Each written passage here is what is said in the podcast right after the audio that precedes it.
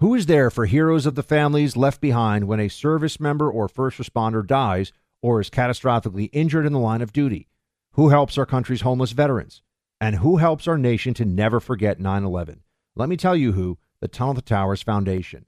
The Foundation's Gold Star Fallen First Responder, Smart Home, and Homeless Veteran programs comprise their In the Line of Duty programs. They're all dedicated to honoring our nation's heroes and their families. The Foundation's Never Forget programs engage people in 9 11 remembrance across America. Over 80 runs, walks, and climbs a year, dozens of golf outings. And the Tunnel to Towers 9 11 Institute is educating kids kindergarten through 12th grade to help our nation keep its vow to never forget. More than 95 cents of every dollar you donate to Tunnel to Towers goes to its programs. Never forget the sacrifices of our country's greatest heroes.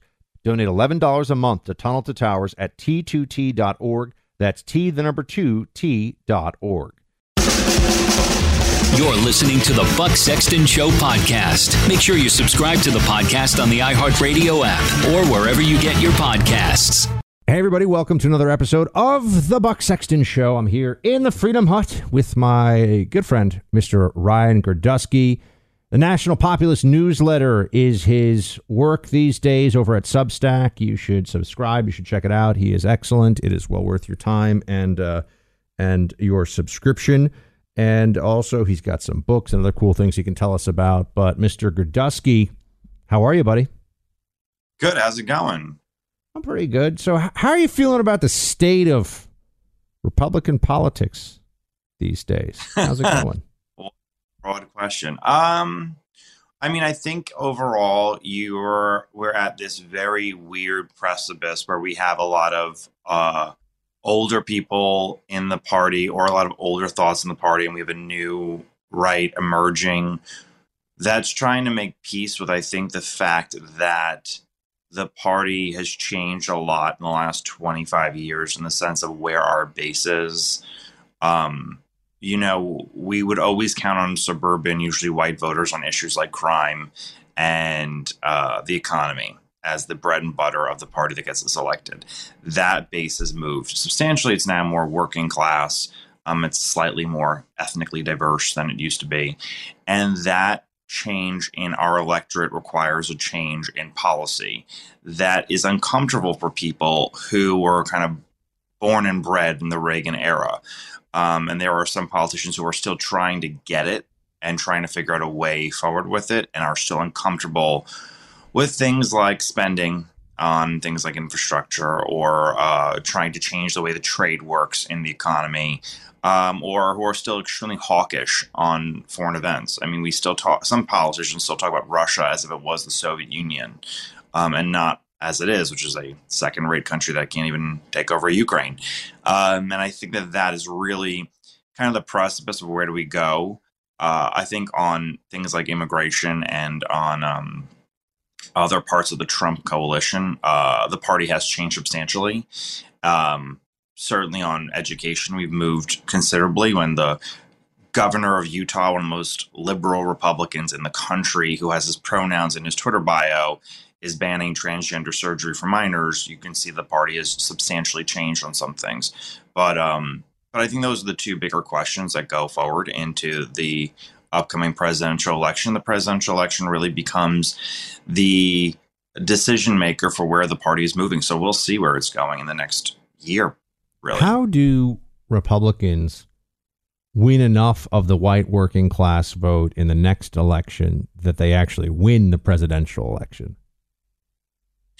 Um, well, I think they have to do a couple of really hard lessons. I think one is on healthcare. We just don't have an answer on healthcare, and it is our biggest, biggest, biggest black hole it, as a policy thing. It is the number one issue for, or the number two issue in large part for independent voters. It's a huge issue for working class voters, uh, whites especially, who just can't afford the way the healthcare is run, and they don't trust the upheaval that would come with the promise of a simple free market system. Uh, that does not promote confidence. People don't like that immense amount of change. Why they didn't like Obamacare. Um, but now that Obamacare has been the law of the land for a decade and is, you know, the de facto way we do healthcare, any promise of upheaval and uncertainty is going to breed discomfort. So I think that that's a major, major, major question. I think that's part of the reason that Donald Trump won so many of their confidence is that he said, I'm going to take care of everybody. Now, he didn't have a policy solution for it, but he didn't sit there and say, we'll just make the market take care of everything. That kind of answer appeal to somebody who lives credit card through credit cards, you know, paycheck right. by paycheck. Um, can, can, I ask you something I, about this, by the way? I, I know I want to get back to the policy part of this, Ryan, but the your your perception. Um, I'll just share my, my perception of when people talk about healthcare. I always think that that there's a uh, there's a sloppiness in the way that it's discussed. You know, people say, "Oh, I want healthcare." What they really want is some kind of a program, usually a, a card that they're given that promises some degree of subsidized access to actual healthcare providers, right? But there's the whole system in place. It's not just like, well, I get healthcare now. It's like, well, you have to make appointments to see a doctor, you have to go to the doctor, you have to get it paid for, you have to get the insurance. You know, I actually believe from what I see, and, and I increasingly try to step away from the uh, the big healthcare model as much as I as much as I can afford to, as much as I can. That healthcare, as it is actually delivered to people, is constantly getting worse. That's that's my perception. Yeah. Maybe I'm wrong. I mean, I just feel like. Go ahead. Yeah, there's three prongs to it. There's actual health of people in this country, and we are a remarkably unhealthy nation. Um, we are too fat. Um, I scream constantly, we're too effing fat as a country. It is extraordinarily problematic. It is why the left's um, the left's push to make fat being fat a positive attribute is so so incredibly problematic. I think our obesity is part of the reason why our healthcare is so incredibly expensive. Uh, the fattest, sorry, the thinnest state today, Colorado, is fatter than the fattest state in the country was in 1990, which was Mississippi. That is how fat we are. We have moved the trajectory so much where our thinnest state is fatter than our fattest state was in 1990. Um, so it is health health part of healthcare is living healthy. Secondly, is access to a doctor, which is in some parts of the country horrendous. In rural communities, it is abysmal. And then the third of it is the cost. And I think the cost part of it is not so much uh, it, the what you said is access to healthcare is very problematic, but what people don't like is the idea of a single mother getting cancer at 40 years old and never being able to recover economically from that. And those are the three. And so when Bernie Sanders speaks to voters, he speaks about those people who need, you know, catastrophic care in those extreme circumstances. There are multi prong issues that are problematic with our healthcare system that really need to be answered. If we had you know, there are other countries in the world that smoke a lot more than us. There's other countries in the world that, you know, uh, eat a lot more, you know, eat probably as much food as we do, though it's a different type of food um, that are much thinner and live longer. And we are now in, I think, what, year three or year four of life expectancy continually declining um, for almost every demographic in this country. There's not a, a, single demographic, I think, maybe Asians, but probably not either, that have seen their life expectancy grow over the last five years. And, want- you know, and then there's other drug abuse and deaths of despair and whatnot. But those are the three big things access, healthy living, and, um, and then the the cost of healthcare and i don't think that and i think that the problem is is that the healthy living is the problems that a lot of people have is that requires sacrifice. It requires you not going to get Uber Eats at three o'clock in the morning when you don't want to, or, you know, uh, and probably not having a federal government that doles out money for fatty meats and terrible grains and seed oils and whatnot.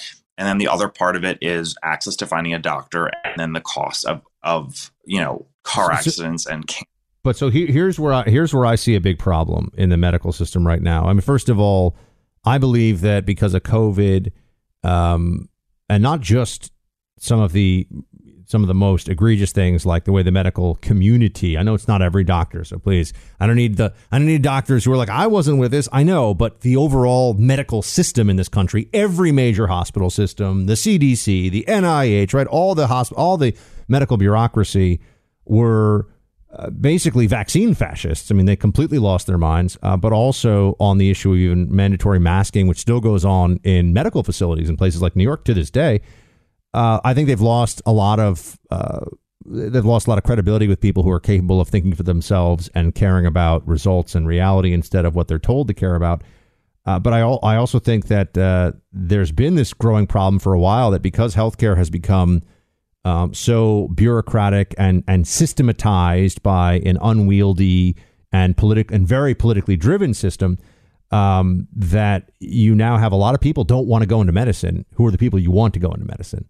And I don't think people talk about this very much, but any doctor that I know personally will say, given what I'm dealing with now, and maybe they're at the end of their career, you know, or they're they're mid to mid to late career doctors are saying the amount of paper, bureaucracy, threat of lawsuits, all this stuff just makes it so that it's certainly no longer a pathway to financial security for a lot of people. You know, being a GP is not, you know, the, the notion of like the doctor who drives the BMW and lives in the big house and goes to country club. That's not reality anymore.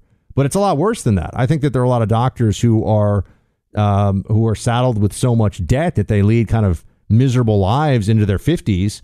And you're like, I don't know if I want to mortgage my 20s, 30s, and 40s so that one day I can do healing work and actually make a good living. Yeah, GP will make about you know hundred thousand dollars with a million dollars of debt and a million dollars in legal coverage on top of it per year, which is extremely expensive. But there's a lot of money to be made in medicine, in selling a pill, and not in eating some broccoli. And that's ultimately the biggest problem. And when major corporations are given, both food corporations and pharmaceutical corporations are given money constantly by the federal government to push it out, then that is where the problems grow. And for all those people who have huge concerns about, you know, about getting a, shot, I completely understand why their concerns would be there, and, and and some of them are probably valid. But they are oftentimes in some of the fattest counties in this country. Don't sit there and say to me, I care about a healthy lifestyle when you weigh 300 pounds. It is not, it is, you know, the problem with a lot of conservatives, I always say, is that they'll sit there and say, I love, you know, beautiful European architecturally designed cities, and then they live in a suburb that with a cookie cutter house on a road that has 15 lanes to get to the nearest Walmart. They'll sit there and say, I care a lot about my health care, so I won't get a vaccine, but I eat garbage food and I live a garbage lifestyle. And, you know, I was telling this to someone who was running for governor of Texas. I won't say his name, but he's running for governor of Texas. And we had a conversation. I said, people who live in East Texas and West Texas, Republican voters, live a decade shorter than people who live in Austin and Dallas, the Democratic voters. You lose your own voters three election cycles earlier simply because of our healthcare system. Now, it's not just that. I mean, there is drugs, there are there's cigarette smoking, there's lifestyle habits, but all of those things are giant factors.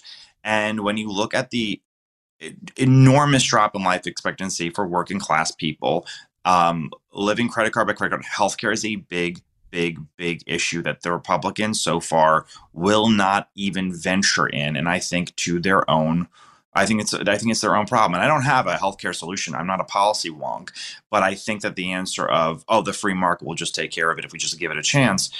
Maybe that's true, but the uncertainty that comes with that is so uncomfortable for most average Joe people who don't understand a lot of policy situations that it is to our detriment that we don't have a more nuanced solution. And look, you and I in the last five minutes have probably talked more about it than any Republican on a major platform has in the last five years. Well, this is my my my concern from an electoral perspective. Also, is looking back at 2018, which was the delayed blue wave. Remember, election night, it was like ah, and then it actually no, they the Democrats picked up a lot of of seats. It was a very strong. Uh, now they didn't win the Senate, but it was a very strong House election for Democrats, and overwhelmingly, from from what I remember, it was healthcare was actually the issue that was a huge problem for Republicans in swing states or swing districts. Um, why didn't they go? Why didn't they go the Republican? They went the Democrat because there was this. You know, Trump was still talking about repealing Obamacare, and there was a big right. fight then over health care. And I worry that. And remember, that was when you know McCain and the skinny repeal and all that stuff was going on. Uh, I, I worry that Republicans could be walking into a situation they're not prepared for at all, where the Democrats just get to pound the health care drum, and all of a sudden, they're you know the Biden term two is looking like a pretty sure. I want to ask you about that though in a second. So let me get to that. Uh, wait, hold on, hold on. We we have sponsors. We have sponsors that I have to talk about for a second. Give me one second. Yes, sir. The sponsors, Mr. Girdusky. Because if you're a T-Mobile subscriber, there are millions and millions of customers right now are finding out that their sensitive information was exposed. After the new year, cyber hackers grab data without notice. Could include your name, email, billing address, phone number, and that stuff, when pieced together by cyber criminals online, can lead to identity theft.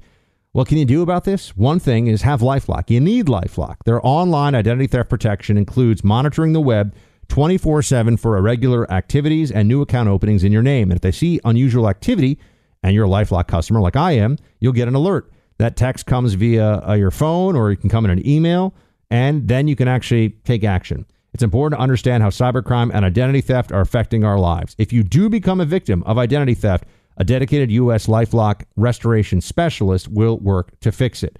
No one can prevent all identity theft or monitor all transactions at all businesses but it's easy to help protect yourself with Lifelock. I've relied on them for years. They've come through time and time again. Join now, save up to 25% off your first year with promo code BUCK at lifelock.com or call 1 800 Lifelock. That's lifelock.com, promo code BUCK. You'll get 25% off lifelock.com, promo code BUCK, or call 1 800 Lifelock. Now, back to our friend Mr. Ryan Girdusky. You should subscribe to his Substack, the National Populist Newsletter. It's very informative on politics and a range of issues. All right, buddy. Joe Biden, definitely the Democrat nominee, probably, or not so much? Definitely. I don't see. So the Democrats recently announced they were changing their electoral process in the primary. So South Carolina, because it was too white, Iowa, New Hampshire.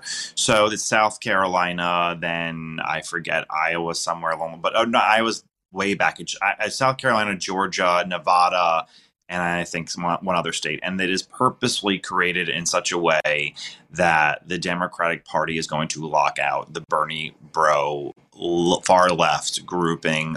Uh, for the if this stays for the foreseeable future, there will not be a progressive nominee, and this absolutely protects Biden because the the number one contributor to electing a Democrat nominee for president is black, especially older black women in the deep South. That every Democratic nominee relies on that voting bloc for delegates, whether it be Hillary, Obama, Biden, Clinton, uh, Bill Clinton, uh, everyone besides John Kerry, who wrapped up the nomination before Super Tuesday, has always relied on the on the black Southern vote, especially of older black women who are not progressive. They don't like somebody like Pete Buttigieg. Um, I don't know if they would even warm up to somebody like Gavin Newsom, though maybe. Um, but that is that is the electorate that will controls the nomination process of the Democratic Party, and they love Joe Biden. And Joe Biden has secured. There's no one who's going to replace him. They'd have to lose like the first six or seven states and have a real tr- like comeback attempt in a way we have never seen. So I don't I don't foresee it any other way. Joe Biden, unless he something happens, like he dies, he is going to 100% be the nominee. And Kamala Harris is somebody who do you think could not be by the Democrat Party pushed aside either as vice president or right a situation where you were going to have Biden if Biden says he's not going to run or if Biden says he is going to run and he's going to ha- he's going to have a different vice president on the ticket though are either of those situations that you think the Democrat Party could manage and abide. He's like pushing not Kamala push, aside. He's not going to push Kamala aside. You're not going to see the white male president push a black female, the first black female vice president to the side. It will never, ever, ever happen. There was an interesting Twitter thread I read recently about the number of federal judges and cabinet members Biden has selected. And I think something like only 5% of all federal judges, and he's broken records now for federal judges, are white men. And like an enormous percentage versus the whole population are black women. Um, he is specifically tried to appeal to that base over and over and over and over again in every possible way that he can, including pushing discrimination laws against white people with the farmers um, with farmers getting their money from the federal government and aid. Um, with COVID uh, relief, a lot of governors were pushing where, where black women especially got the first shot. Um, uh, that's that's just not, never going to happen as far as I could see, unless he was replacing it with an even more extreme black female candidate. It's never going to replace Kamala. Um, if something happened to Joe Biden and he could not run for whatever reason, you would you would see a you know a free for all. You would see Gavin Newsom run. You would see uh, maybe Gretchen Whitmer run. You'd see definitely the governor of Illinois, um, who was one of the richest people in the country, run.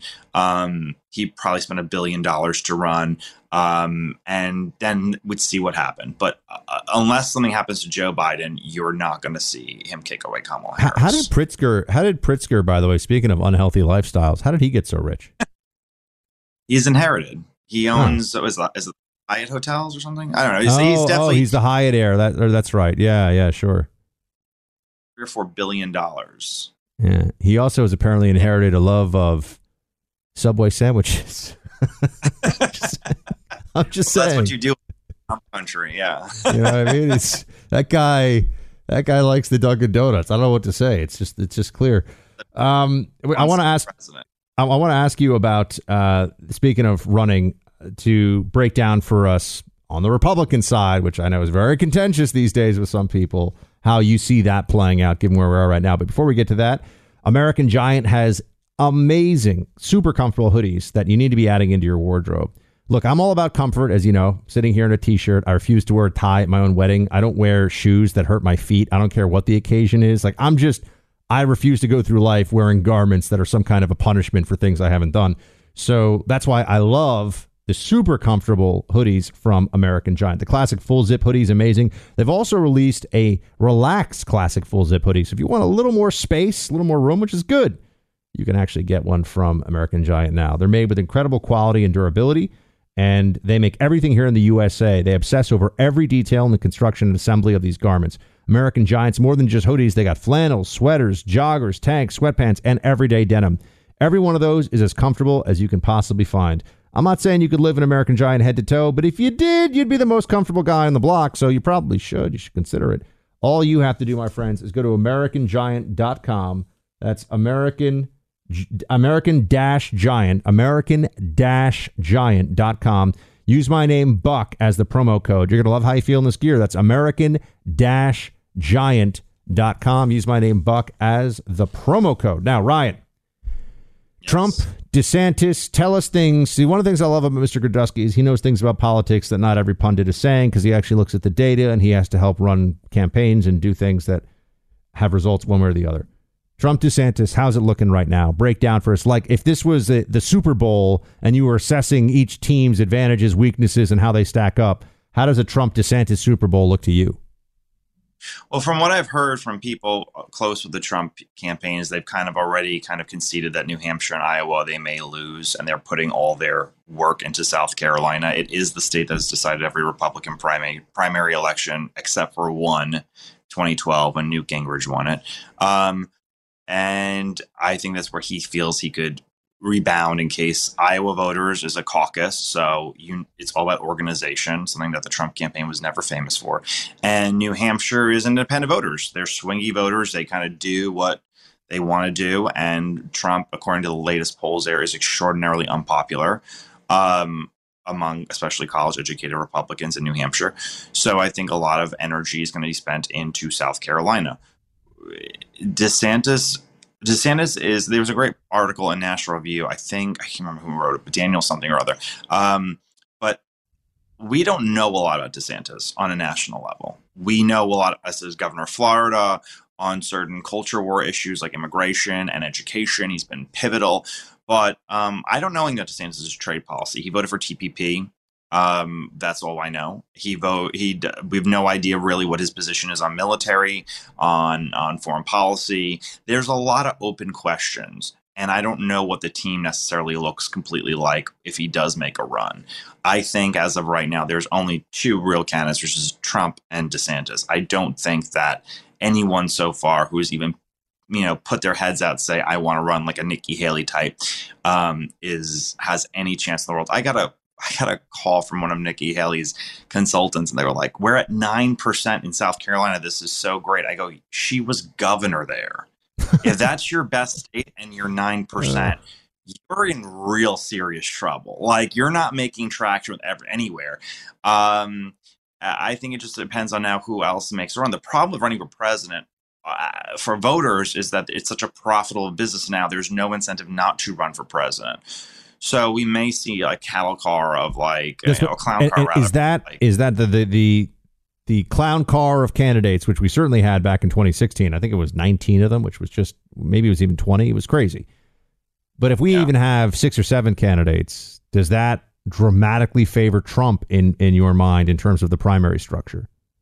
Not necessarily, because once once you lose, once you go into Super Tuesday, which at that point only 15 states have voted after Super Tuesday, basically it falls apart. There's it's very very very rare in American politics for it to be a competitive election after Super Tuesday. Hillary and Bernie was a rare exception. Um, Biden cleared the field by Super Tuesday. Trump and Cruz by Super Tuesday, Trump had the nomination, even though Cruz kept fighting. It was it was over. They kept on saying Wisconsin, Indiana, these states will stop him. It was over after Super Tuesday. Um, John Kerry cleared the field. Bush cleared the field from McCain.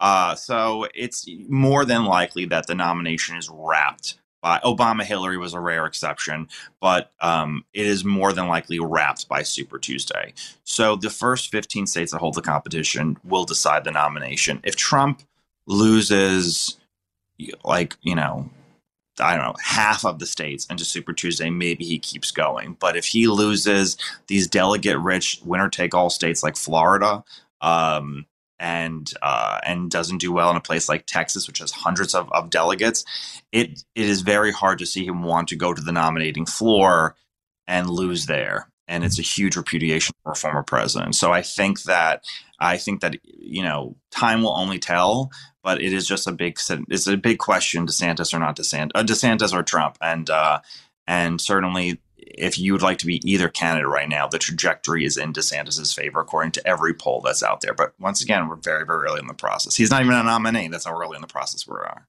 Do you think that in the in the one of the scenarios you outlined there, let's say Trump is is doing very poorly in the Republican primary, it's clear it's not going to happen for him. Do you think he'd run third mm-hmm. party just because?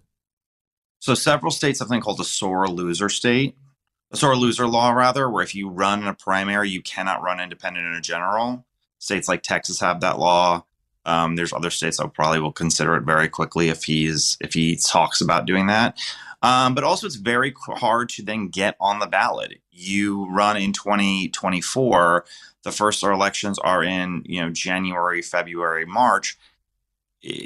By May, you have to be on the ballot in most of these states. This is why the third party candidates really are decided by June. Uh, Trump did not Trump, part of the reason Trump did not win Wisconsin last time was because the Green Party was denied ballot access in Wisconsin and the Libertarian Party was not. Um, had they been denied, had they had ballot access in such a tight state, it would have been likely that he might have won that state. Um, but it is a very, very, very hard thing to do to then change gears from a Republican primary process to trying to get ballot access last second. I don't think it's ever been done. Some states it's easier to do. Maybe he get ballot access in like New Hampshire or you know some of the easier states, but it, it would be very, very, very difficult. Certainly not capable of doing it nationwide. Certainly not capable of doing it in some major states. Um, so he could try, but I, I, have a hard time seeing how that's possible. Now, how do you uh, stack up Trump versus Biden, if in fact that is what the contest becomes? So these elections that are redos, like redo elections, oftentimes do not favor the challenger the second time because you're telling voters to acknowledge that they made a mistake the first time. There's one major exception, which is New Hampshire's first congressional district. It's on the east. It's a small district on the east side of New Hampshire, congressional race uh, where the two same two people ran for a decade against each other, and every two years it flipped back and forth. Those kinds of cases, though, are rare where people sit there and say, No, I'll give you another shot. And usually they're in swing districts that are just trying to emerge. I don't ever see it really statewide, except for Bill Clinton in Arkansas as governor. But most of the time, if someone is loses and then tries to run again, voters do not give them the benefit of the doubt. Now, the economy is bad. Who knows where the world will be in a year and a half from now? Maybe Trump can emerge. The problem with Donald Trump and Joe Biden for both candidates is that 90%, 95% of the country has made their opinion about him. There's not a huge swing factor where all of a sudden you wake up and say, you know, let me give this guy a second chance. I haven't heard enough from him yada yada yada. Maybe his positions are untrue, and I think a, a, problem from the Trump campaign perspective, if I was on that campaign, is do you remember there was a Sean Hannity interview in 2020 where they asked Sean asked Trump, "What's your term agenda?" and he didn't have an answer. I, I didn't see that, that, no, but he did. It was it was a famous interview. He said, "What's what's your second term agenda?" And Trump had no answer for it. And there was no in 2020 there was no Republican itinerary that because of Jared Kushner personally said that. Wait, he wasn't. Um, he, when you say no answer, did he just say like probably doing the best things, the most amazing, it, all the things? Was, yeah, it, was, it was, was like a word salad. Okay. Yes, it was a salad of like no it's a very it was a very embarrassing answer but it was no and he couldn't answer and then like a couple weeks later he came back on the show and sean asked him the same question again and he had like you know a, we're gonna keep making america great again something like that. Um but certainly no answer on covid certainly no answer on whatever. If the question if the campaign's theme as it seems right now is things were perfect right before 2020 um it leaves a lot to be desired. It is not a, a very ambitious uh, position to be in, and not one where if you felt, you know, uh, that your life wasn't perfect in 2019 or 2018, or things weren't great, or the border wall wasn't built, or whatever the case is, um, it leaves a lot to be desired. It is not very forward looking, um, and that was what Trump was so great about in 2016. Was it was a very forward looking campaign with tangible, objective goals. Um, and I think that's really what's missing right now from the Trump campaign that I think should be there, that is not. Let's uh, take a moment here for our sponsor, the Tunnel to Towers Foundation. Tunnel to Towers has been honoring America's heroes ever since the tragedy of 9 11. The foundation honors fallen and severely injured heroes and their families with mortgage free smart homes. This year alone, hundreds of Gold Star and fallen first responder families with young children and our nation's most severely injured veterans and first responders are receiving homes. More than 500 homeless veterans received housing and services last year, and more than 1,500 are receiving housing and services this year. This coming Memorial Day, all of the brave men and women lost since 9 11 in the War on Terror are having their names read aloud in a Tunnel to Towers ceremony in our nation's capital. Through the Tunnel to Towers 9 11 Institute, the foundation is educating kids in kindergarten through 12th grade about our nation's darkest day. Join Tunnel to Towers on its mission to do good. Please help America to never forget its greatest heroes. Join me in donating $11 a month to Tunnel to Towers at t2t.org. That's T, the number two, T.org. Um, you know, one, one area actually, I think that, Ryan, that Republicans, well, maybe they've learned this now, um, but the messy and chaotic and uh, just completely bungled uh, withdrawal from Afghanistan, well, obviously it was all those things, but it also got us out of Afghanistan when I had said all along that by the time people are actually voting on this, the Biden administration won't be saying, yeah, we screwed up the withdrawal. They're going to be saying, we withdrew from Afghanistan. And memories will be a little hazy about the way in, in which it was done. And they will just say, we got us out of that war. The only thing I say that maybe might not work in the Biden plan is I I heard the story. I don't know if it's true or not, but I heard that um, the Taliban started selling weapons to Russia that we left over there to combat Ukraine. So could be. We're all of a sudden. I mean, if we're all of a sudden fighting American weapons that we left over in Afghanistan, it will be. Uh, it will not be the one yeah, best that, in the that's world. A bad, that's a bad look, to be sure. You know, it's interesting, Brian. Uh, uh, Ryan, um, when I was there, sorry, when I was there um, back in uh, Wait in Afghanistan in two, 2010, Afghanistan was providing like 90% of the world's opium. That was where you were getting, yeah. you know, there was some that was being grown in, in South America and, you know, Peru and some in Mexico. You know, the cartels were transporting all this stuff into the States. But Afghanistan was the one stop shop for all the criminal syndicates all over the world, basically, to get, you know, opium from, from the poppy plants. And it's interesting. I wonder how it how it has uh, changed the the financial realities of the Taliban because with fentanyl, which obviously, as we know, is a chemical process, you don't have to grow it anymore.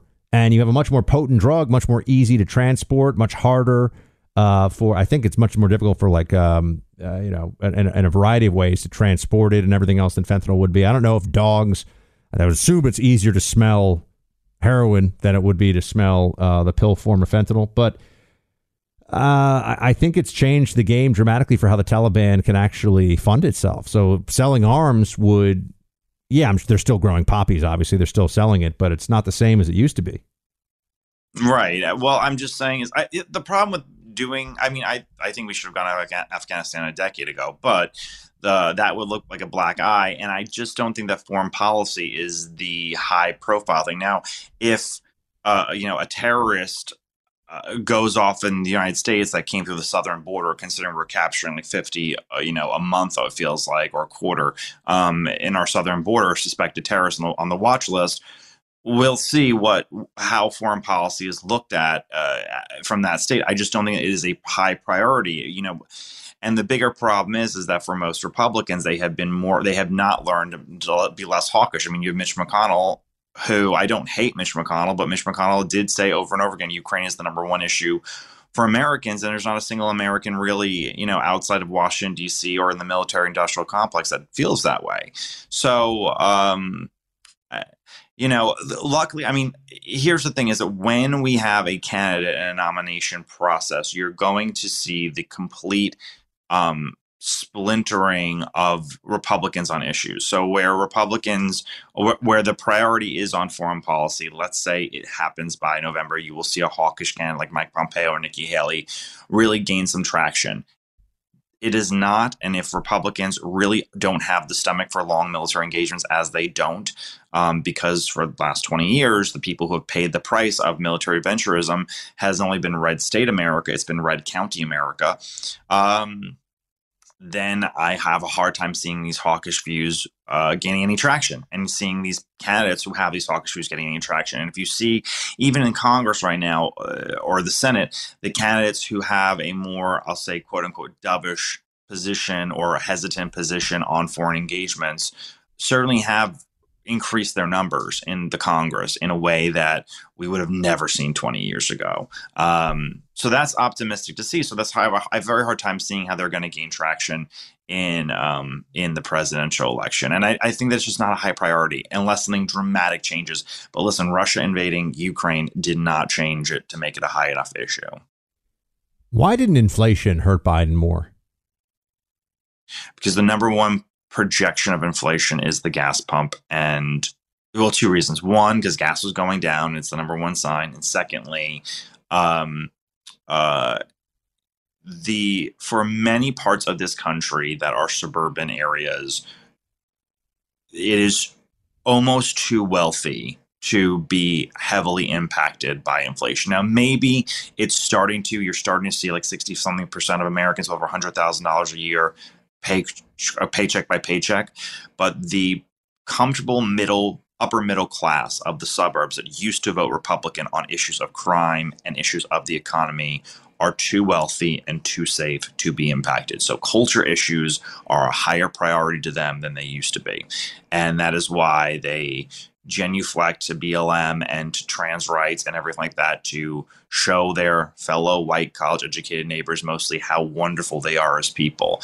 And it's that great insular uh, sorting that Charles Murray talked about in his books um, that has prevented really uh, the upper middle class of America to see the anxieties of working class people. They don't, they're never around them. I mean, it's just, you know, if you know people who are not rich, they're not billionaires, but they are certainly upper middle class. How many people they live around who don't have a college degree? What colleges they go to? They go to community college? Very few of them did, unless they just started making their money. Their children certainly not. So this great sort has definitely not seen people with people with anxiety, economic anxiety are not or, and social anxiety over things like immigration are not around those who feel that way. I'm Jack Armstrong. He's Joe Getty. We're the Armstrong and Getty Show. We cover the stories the mainstream media ignores. The stories that are important to your life and important to the world. The election, of course. The many trials of Donald Trump. Couple of wars. Gender bending madness. Why are kids looking at so much social media?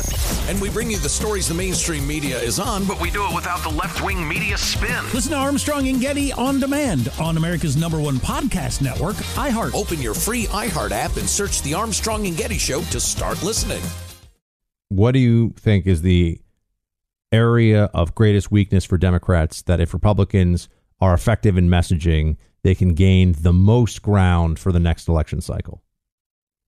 Uh, immigration, certainly very, very, very high. Um, but the two major things are going to be I think that they're going to have to walk away from the conversations over a national abortion ban. I just think it's too toxic. Um, and they're going to have to walk away, even though they have state restrictions are fine. A national uh, abortion ban is too toxic. People view it differently. And um, I think it's going to be, I think the area they can make the most progress in, especially among um, working class communities, is crime and immigration. I think that crime is the key to winning over large segments of Asians. You know, I had a, a friend who's an Asian activist, I guess, Asian community activist, who lifelong Democrat was getting thousands of them to vote Republican in the New York election for governor and very successfully winning Asian Republican seats throughout New York City. Um, but sat there and said, we, we need commerce to show us the crime. We see it on our phones every day, and we know that no one wearing a MAGA hat is hitting our Asian grandmas. It's they can read FBI statistics better than a white college educated person probably can. Uh, so uh, so it's uh, so I think that crime and immigration are the two biggest things, especially as the refugee and asylum crisis is hitting, you know, ever. There was a story, I don't know if you saw this, in Rhode Island where teachers were crowdfunding to pay off a cartel member who were bringing in students into Rhode Island to pay off their cartel fees. I did, I did Rhode see that headline. Yeah. So, I mean, this has hit such a precipice when New York City is buckling, and this is only going to get worse over the next year where local communities are genuinely affected. And I really do think that aside from the cartel crime that's coming in, you're going to see a possible either um, terrorist attack thwarted or possibly successful. You're having too many people come to this border 50 a quarter, 60 a quarter who are on the terrorist watch list, this is going to, some of them are going to get through, and who knows who they are. And uh, I'm not saying it could be a 9 11, but it could certainly be a San Bernardino type situation. It's not that difficult for something to execute. And um, we'll see. I mean, the, I think the immigration and crime are the two biggest two biggest things for working class people to start moving, and even some suburban people in places like Long Island or you know some suburbs in in some other big areas. Ryan Girdusky, everybody, He's a very wise man. Follow him on uh, Substack, the National Populist Newsletter. Ryan, I'll talk to you soon, buddy. We'll have you back. Thanks for being with us. Bye. Born from the tragedy of 9 11, the Tunnel to Towers Foundation has supported our nation's heroes and their families ever since. Heroes like Marine Corps Sergeant Adam Mayo. He served our nation for over seven years before he was severely injured during training. He was left paralyzed from the chest down, severely limiting his ability to move around his home independently. Tunnel to Towers paid Sergeant Mayo's mortgage, removing a financial burden for him and his family. The foundation gave him a specially adapted smart home designed for his specific needs. Tunnel to Towers helps severely injured service members and first responders, as well as Gold Star families and the families of fallen first responders. It has already come to the aid of so many heroes and their families by providing mortgage free homes. The foundation is also committed to eradicating veteran homelessness. Join Tunnel to Towers on its mission to do good. 95 cents of every dollar goes directly to their programs. Donate $11 a month to Tunnel to Towers at t2t.org. That's T, the number 2, T.org.